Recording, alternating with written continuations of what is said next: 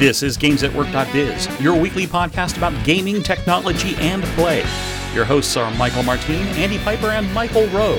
The thoughts and opinions on this podcast are those of the hosts and guests alone and are not the opinions of any organization which they have been, are, or may be affiliated with.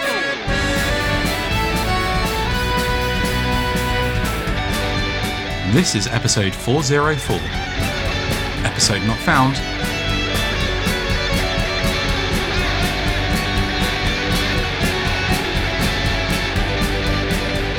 Everybody, and welcome again to GamesAtWork.biz, your weekly technology podcast where we hang out, we talk about tech, we talk about news, we talk about cool new stuff that's happening on the internets and in technology that you can apply to your work and your play and your life and say what we think. Mostly, we, we have opinions. We're allowed to have them, and you can't you can't stop us. You can't In fact, you're us. listening to them. You're listening to them. So Well, they could stop us s- by not listening, but That's true. Or they could tell us what they think and tell us that our opinions are wrong. But anyway, uh, my name is Andy Piper. I missed last week's episode, but my friends and colleagues, Michael and Michael, uh, saw us through. Uh, I was actually at an event which we may speak about briefly in a moment. Uh, over in Belgium, and then another event this week in London. So it's been a busy week. Anyway, Michael Rowe, how are you doing? Uh, Andy, I, I am well. I'm so glad to talk tech with you today. Uh, and uh, we missed you last week, but uh, we're missing uh, the other Michael this week because he's off, um, I guess, digging around under his house or something, I guess, burying bodies. Yeah, Michael's apparently doing some kind of excavation this week, which is which is reasonable. Uh, we were staying in Belgium, uh, in Brussels, in fact, last week, um, which is a city that I'd never been to, and it was was super fun. And it's quite an interesting mixture of old and new. In fact, our hotel was was kind of built around a remaining piece of the old city wall, um, so it had kind of like a cutout in it, and, and Oh, cool. there was this, this old old bit of the city wall in it. Um, but the reason I was in Brussels last week was for a conference called FOSDEM, which has been running for about 20 years. It's the free and open source uh, developer meetup in Europe. And uh, it's an interesting conference. It's amazing that I'd never been because I've been doing open source for about 20 years and uh, it was my first time going. But, uh, and it's, it doesn't have a, any ticketing system. You basically just show up, uh, and Kinda it's like open on the source. Un- university campus. And uh, yeah, there was some interesting talk. So we'll come on to at least one of them um, as we go through our links today. The first one, though, I thought we we have here is a fun cartoon that's been doing the rounds in the last couple of months, and it seemed to fit in from the conversation you all had last week about smart appliances. So we've got a, a cartoon here showing the evolution of smart products. Yeah, I, I, I really enjoyed this. Um, as you say, it has been going around. I saw it in a couple of different places, uh, and uh, yeah, it, it, it does kind of fit with the uh, getting held hostage uh, by your products uh, because uh, they want to do what they want to do, or at least charge you for it. And of course, as all things um, dystopian technology, it's either going to go to Terminator or to 2001 Space Odyssey. And this one goes to the latter. Well, yeah. So this, the, the, the, there were some other cartoons further down in this story about um, the future of uh, Internet of Things and e-commerce as well from the same cartoonist, uh, and uh, and new featureitis and things like that. So there's some there's some fun stuff in there. Um, it's talking about you know, as we spoke about previously, how things inevitably get ads inserted in them, and then uh, AI eventually decides that it can't do things for you, a la uh, the Space Odyssey, as you just said. So, um, yeah, it was it fu- it was fun. Um, moving along from that, though, um, we've got a link to a conversation that Cory Doctorow posted on his blog. It's quite a long one, uh, pluralistic.net, and uh, it really feeds back into the narrative that Cory has been writing about increasingly over the last uh, couple of years. And the book that I've mentioned a few times that I've read and enjoyed, Choke Point Capitalism, which is his latest volume with a co uh, co uh, co-author. The reason this caught my attention this week was that whilst I was at FOSDEM, um, I focused as much as I could on some of the sessions around the Fediverse and the future of the internet and, and, and freedom of access. And one of the really good sessions there was about podcasting 2.0. So we've got a we've got a 2.0 in there. So we we, we know it's uh, something new and exciting, and it's got a label. Maybe you know it's web or Michael like Michael Martin's Web 11.0. Um, you know it's got to it's got to be cool, right? It's, it's the next thing.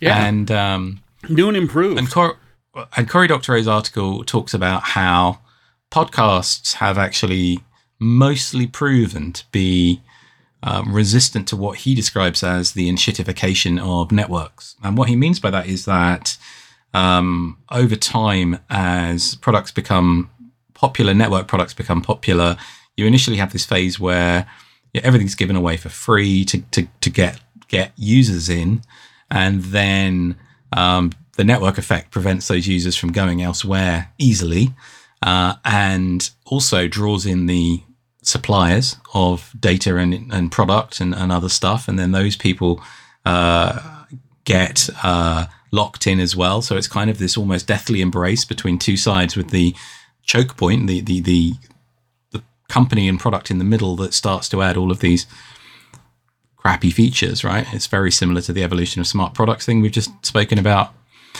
But Well, with RSS, this at RSS at the heart of podcasts, this is this has remained very static. Now there have been efforts to put a wall around the garden of free audio um, by, for example, Spotify is, is one example that that, that, that, Cory Doctorow often cites. And the reason, again, this caught my attention was literally that there was a slide on, on, on Sunday in Brussels at the Podcasting 2.0 session saying this is a podcast with a screenshot of a essentially of a blog or a website, any website with an RSS feed, because pod- podcasting is built on RSS. It's built on you know extensions to RSS that enable you to embed a, an audio file, uh, link to an audio file, and this is not a podcast, which is a picture of the Spotify app where there's no comments from listeners on the feed or on the blog or on the internet. If there are comments on the internet, then they link directly to the spodca- podcast in Spotify without any easy way to keep that conversation going elsewhere.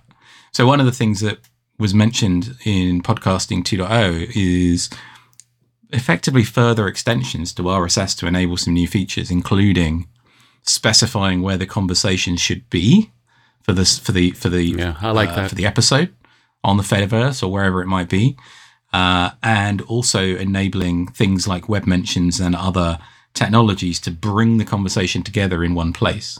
So that that's that's far from the only thing in there, and and the the folks that invented podcasting and and, and added these extensions to RSS in the first place uh, are involved in the podcasting 2.0 it's like Adam. Curry, isn't he? Like right. Mm-hmm. one of the original. Yeah, yeah. Exactly, exactly. So um, there's some really interesting technology I'm looking forward to, to experimenting with and seeing what can be done with it.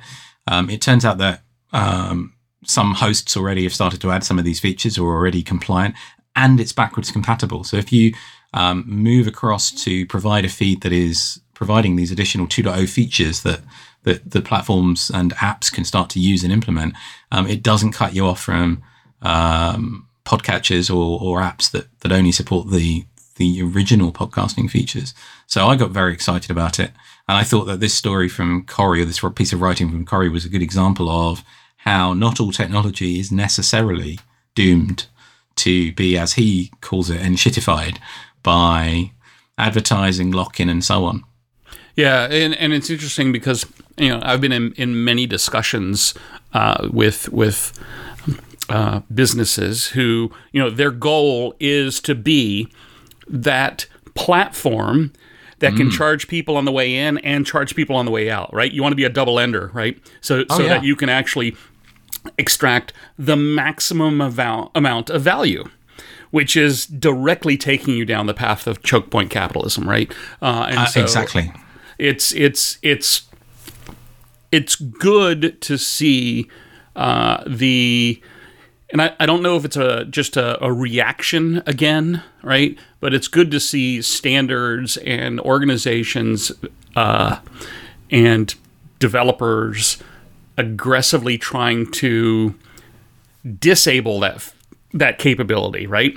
Uh, instead of just enabling the free sh- uh, distribution of information and data, because just enabling it means it can be then routed into a walled garden, right? It's like, as an example, a lot of our links that we get uh, come from Apple News or other sites, and we always try to render those back to the original article provider as the link into our show notes so that uh, listeners uh, can go back to where it came from and not be routed through a third party tool, as just one trivial example of how we try to live in that space. Well, so one of the interesting things about that is the the lifespan of the content, and I've begun to think about this quite a lot as uh, Twitter begins to have increasing numbers of issues.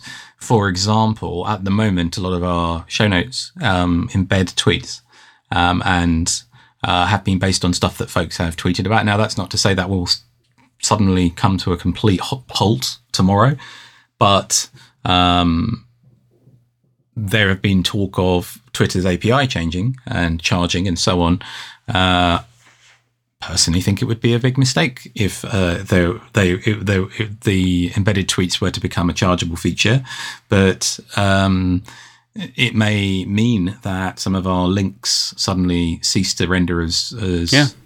um, rich content in the future. We'll see. We'll see. Uh, one of the things um, as well um, you mentioned about developers and, and, and users and podcasters, you know, trying to avoid being locked in. One of the very cool statistics I picked up from the talk on Sunday was that podcastindex.org, which is the sort of the uh, the hub for a lot of the podcasting 2.0 work that's happening right now with, as you mentioned, Dave Jones and Adam Curry, who are working on this specification, uh, already has over 400,000 podcasts using wow. um, podcasting 2.0, which is vast, you know, and wonderful. It's really good to see such a uh, wide range uh, available. So I'm personally going to be experimenting a bit more with this in the immediate future. But we should uh, not get too bogged down in no. one topic. Let's move along to. We've got a couple of metaverse related links, uh, and uh, we should turn our we should turn our games of work eye of Sauron upon them.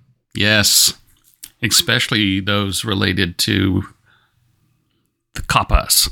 the coppers. wow. That's uh, your your uh, accent is excellent there, Michael. I must say. Mm.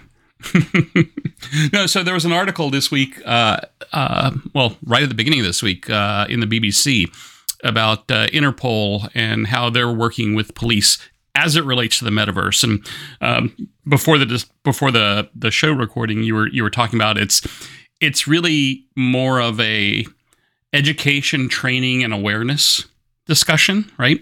Uh, for how to understand the metaverse and from a police perspective. And the other part, which I hadn't even thought about uh, until you mentioned it, is uh, from a, from a coverage perspective. Since Interpol is a cross cross country border policing agency, it actually has a different perspective uh, because there are rules and there are laws within country borders as it relates to content on the internet. And yes, the metaverse is on the internet. Uh, so, so the the aspect of a multi-country cross-border uh, policing agency engaging in here was very interesting. Yes, this was a good story. Um, the story and link that we'll have in the show notes is to the uh, textual story on the BBC News website, but it links to a piece that was on the BBC Click show, which is a video and audio uh, podcast show that they they do, um, which is usually very good. Now I haven't watched that video; I've been reading this story makes a few points for those of the, our listeners who are not familiar uh, with some of the topics here. Interpol is um, an international uh, policing co- collaboration agency.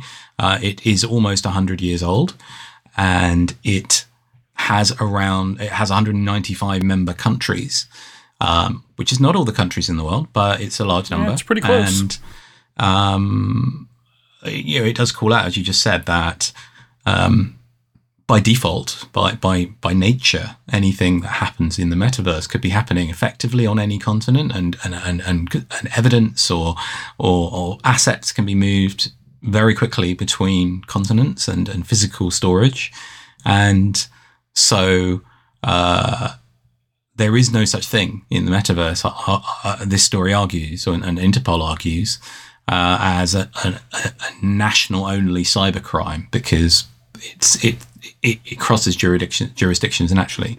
So there's definitely that. I was also shocked to and, and saddened to read about some uh, in, in here some references to um, abuse occurring within VR games and uh, and VR platforms. That was really sad. It's not completely surprising because we see this in all areas of life, and we've seen this in other forms of virtual interaction. But uh, that that was um, disturbing. And then, as I say, I think a lot of it inevitably is going to be trying to keep up with the speed at which technology changes, how people interact with technology, especially on the bleeding edge, which mm. is where we've been living for a long time. The, the, the three of us on the show, um, trying to keep up with that that bleeding edge of technology and trying to understand the implications. So I would be amazed if these things are, are solved quickly but I am pleased, notionally, sort of gently pleased that that they're taking a, an early start, uh, making an early start in terms of what's the impact here. What, how does this yeah. affect us? How can we bring our expertise to, to bear?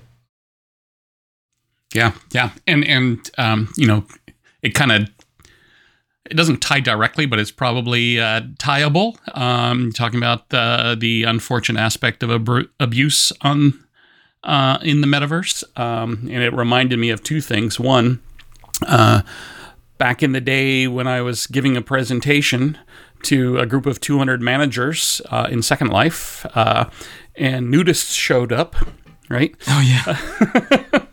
Which was kind of funny, but it was a work event, and, and you know, nude avatars started showing up, um, and then uh, that kind of ties back into, and I think we actually dropped that article, but uh, about the state of investment in the metaverse and who uses it more and who makes it more, right? Uh, and some of the the reasons behind that kind of got me thinking around the same path of it makes sense. So who uses it more is actually, um, it, I believe it said women use the metaverse more than men. Uh, but uh, men owned and men run businesses get most of the investment, like 90 to 10%. Um, and uh, uh, that, that got me thinking of the, the imbalance of power, uh, which is a place where abuse happens, right? So, right. Yeah. Well, so interesting. We you should um, start to talk about some of those things because the next story we had, link we had, was was one that I shared with the group um, of the three of us because, first of all, the headline um, is right on topic for our show and things we've spoken about frequently. The current state of metaverse interoperability, where design where design framework must go from here. That is the title, as read. Um, I, I, in, in, in, text, I would be right putting a little thing, right? yeah, exactly. SIC after it. It's written by uh, a lady, Eloisa Marchesoni, who is labeled and identifies as a tokenomics engineer. Um, it was published on February the 4th on uh, VentureBeat uh, as a guest post. And I don't know, I'm confused as heck by this story. I, I it was one that um, I, I, I, did have a quick look to um, find out a little bit more about um, the author. Seems that she's that she's a genuine author. I did initially wonder whether this was written by an AI because I felt like there was a lot of uh, word soup and buzzwords in the story, and maybe I'm being too negative and too well, cynical. Well, I, as soon as you pointed out uh, the the role of the author, I was like, "Well, what the heck is tokenomics?" Um, right. And evidently, it's uh, something related to uh, tokens and Coinbase and coins and you know yeah. Crypto. So, and, and, certainly looking at some of those uh, uh, those topics, um, and it, it immediately lends a different, gives you a different lens to look at this story because a lot of this immediately, although it talks about metanomics, um, and the original talk show on Second Life. Yeah, Um, I remember that. immediately, and, and it refers to Second Life there. It then immediately pivots to a huge story about uh, Web3 gaming, cryptocurrencies, um, and uh, various other things. And generally speaking, I just didn't find this store this this useful, especially not, especially not um, if you take the title of the story, the current state of In metaverse context, yeah. interoperability, uh, and then try and apply that to the content of this story. I just found Yeah. it unhelpful. There is no. I just don't see a connection to the to a conclusion here. I- Um, I- it felt like uh, space filling for for no good reason. Well, I, I, I, I would really appreciate if, if any of our listeners could read it and make some sense of the article for us, of, of how really the interesting. title relates to the content. Yeah, yeah. I, I disappointed, and I think, and I felt symptomatic of um, the spike in, of interest in the metaverse uh, that we've been observing and talking about over the last, especially over the last twelve months. We spoke a couple of weeks ago about that. You know, well, the Fediverse will be more important than the metaverse because people are kind of going off. Uh, the, the metaverse is becoming a little less shiny in the light of different um, companies reporting their results. But talking of which, and this is something else that I think we've dropped from the list, we shared a little uh, funny image from Twitter, I think, uh, which was the Homer Simpson disappearing yes. into a hedge and coming back out of the hedge, and um, and that started off with a metaverse expert disappearing into the hedge, vanishing, and then coming back out as an AI expert because this week has definitely been all about the AI topics on Oh, the- the news, and we, we we've dropped most of them from the show list, but because um, because things move so fast. I mean, literally at the beginning of the week, we had a link that we'd shared between us about is this Bing with AI and is this a leak? And then a few days later, they did an event to get ahead of Google, whose event evidently didn't go very well. But um, yeah, let's talk about I- AI quickly. Yeah, yeah, yeah, yeah. Well, we'll we'll jump ahead to AI because this is a really fun article. Um, there's uh, an article in PC Gamer uh, talking about how modders are using AI to take and revoice uh, Morrowind, which Uh, What is Morrowind? Morrowind is part of the, uh, I think it's part of the Elder Scrolls games. Uh, and uh, when I saw this, I have been trying to play. uh, the the oh gosh, I've gone blank on the game. I I'm so bad at the battles in it, but it's the big game that came out last year. I got it for Christmas, uh, and I'm totally blanking on the game. we talked about it on the show a couple of weeks ago. But there are battles, and you got it for Christmas, and it was a big game. So yes, uh, but that one. the that one. and it's it's it's in this line of games right um, and the the voice acting in that game is really good um, and beautiful graphics etc and this was kind of a really early elder scrolls game where the graphics are horrible and the voice acting i think there was no voice acting it was all text based uh, and so you know, there there's been a resurgence again of, of people trying to improve old games and make them more exciting. So you get that that adrenaline hit of going back to those games that you played when you were younger. Uh, and I just thought this was really really cool uh, to see them doing this. Um, I I do still dip into Skywind every once in a while, uh, and uh, they're talking about you know remaking Skyrim uh, pieces with this.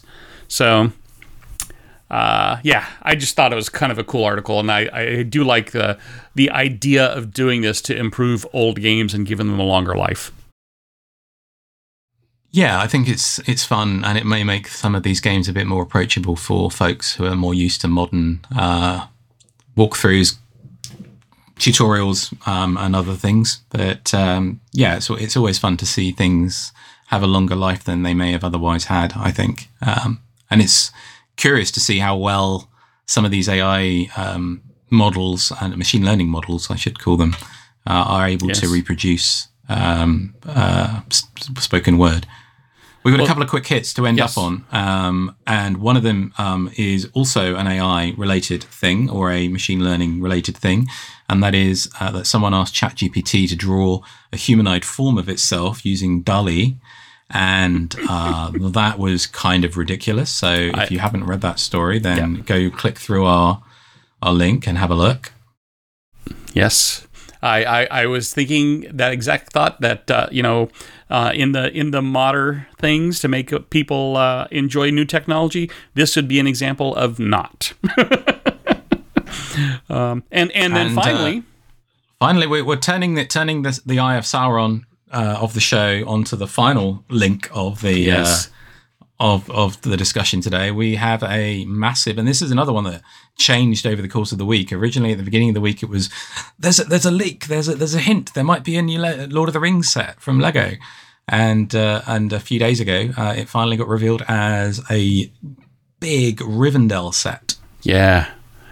And you've got the you entire. I this is awesome, and you've got the you know the entire fellowship um, as minifigs. Um, I, I don't. Well, think that's going to in, that's going to increase the cost immediately because Yeah, as soon as you get past two or three minifigs, the prices prices seems to go up exponentially of these. Yeah, but I uh, was I was surprised that the scale wasn't radically different between dwarves and elves, uh, uh, and uh, I, I think this is gorgeous. Um, It is beautiful. 6,167 pieces. And I think one thing that I've observed is that um, that with tile, the tiling on this roof is gorgeous as well. But um, Yeah. the complexity of uh, Lego plants, trees, and so on um, have become, uh, even at min- small scale, also at the bigger scales, have become so beautiful.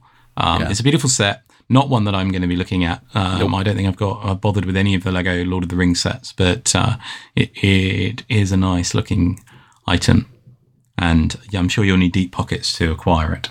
yes, yes.